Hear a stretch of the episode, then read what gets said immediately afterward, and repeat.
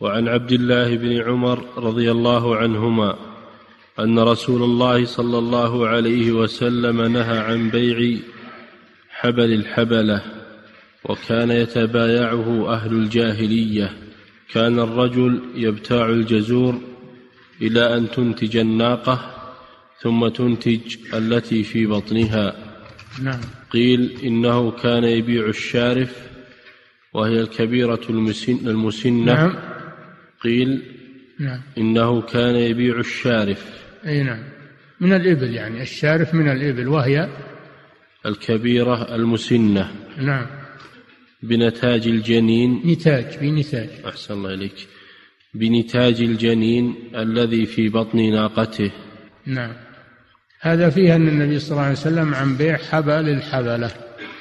وفسروه بأنه يبيع سلعة بثمن مؤجل إلى أن تلد هذه الناقة الحامل ثم ولدها يكبر ويلد فيعلق الأجل على نتاج السائمة ونتاج نتاجها. هذا نهي عنه من أجل الغرر في الأجل. الأجل غير محدد. إيش يدرينا إنه تبي تلد الناقة وايش يدرينا إن ولدها بيلد هذا من علم الغيب. فهذا أجل مجهول أجل مجهول ويشترط في الأجل أن يكون معلوما إلى أجل معلوم قطعا للنزاع.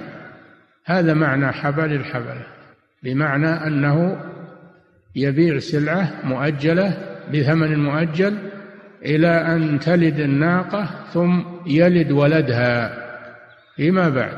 فإذا ولد ولدها حل الأجل. هذا فيه جهالة. قيل هذا هذا هو التفسير. وقيل معناه أنه يبيع عليه نتاج نتاج السائمة. يبيع عليه نتاج نتاج السائمة. يقول أبيع عليك نتاج نتاج هذه النار. يعني إذا ولدت ثم كبر ولدها وولد آه، يعني كبرت بنتها وولدت فولدها يكون لك. بهذه القيمة. هذا بيع مجهول لأنه ما ي... هذا بيع مجهول ويشترط في المبيع أن يكون معلوما. ففي التفسير الأول الجهالة في الأجل وفي هذا التفسير الجهالة في المبيع. يبيع عليه نتاج النتاج نتاج نتاج هذه الناقة. وهذا مجهول ويشترط في المبيع أن يكون معلوما. يشترط في المبيع أن يكون معلوما. ومثل هذا اليوم الله أعلم ما يسمونه بالبيع المنتهي بالتمليك لأنه مجهول. الآجار ما يسمونه الآجار المنتهي بالتمليك. يقول أجرتك هذه السيارة بأجر معلوم خمس سنوات عشر سنوات وفي النهاية تصير ملك لك. يعني إذا تلفت ولا بقي بها شيء تصير ملك لك.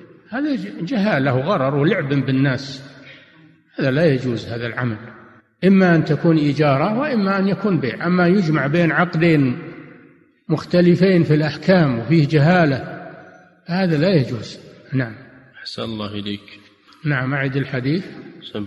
عن عبد الله بن عمر رضي الله عنهما أن رسول الله صلى الله عليه وسلم نهى عن بيع حبل الحبلة. حبل الحبلة يعني ولد ولدها. بيع ولد ولدها. والحبلة الناقة الحامل. نعم. وكان يتبايعه أهل الجاهلية. والجاهلية ما قبل الإسلام. الجاهلية المراد بها ما قبل الإسلام. نعم. الأجل هذا مجهول. نعم. كان الرجل يبتاع الجزور إلى أن تنتج الناقة ثم تنتج التي في بطنها. أي نعم. قيل إنه كان يبيع الشارف وهي الكبيرة المسنة بنتاج الجنين الذي في بطن ناقته. وهذا تفسير ثالث تفسير ثالث لبيع حبل الحبلة وهو أنه يبيع الناقة بحمل الناقة الأخرى. يبيع هذه الناقة الموجودة أمامك بحمل هذه الناقة وهذا بيع مجهول لأن الحمل مجهول في البطن. ما يدرى وش حقيقته ولا يدرى يولد سليم أو يموت ببطنه أو مجهول. هذا تفسير ثالث لبيع حبل الحبلة. نعم.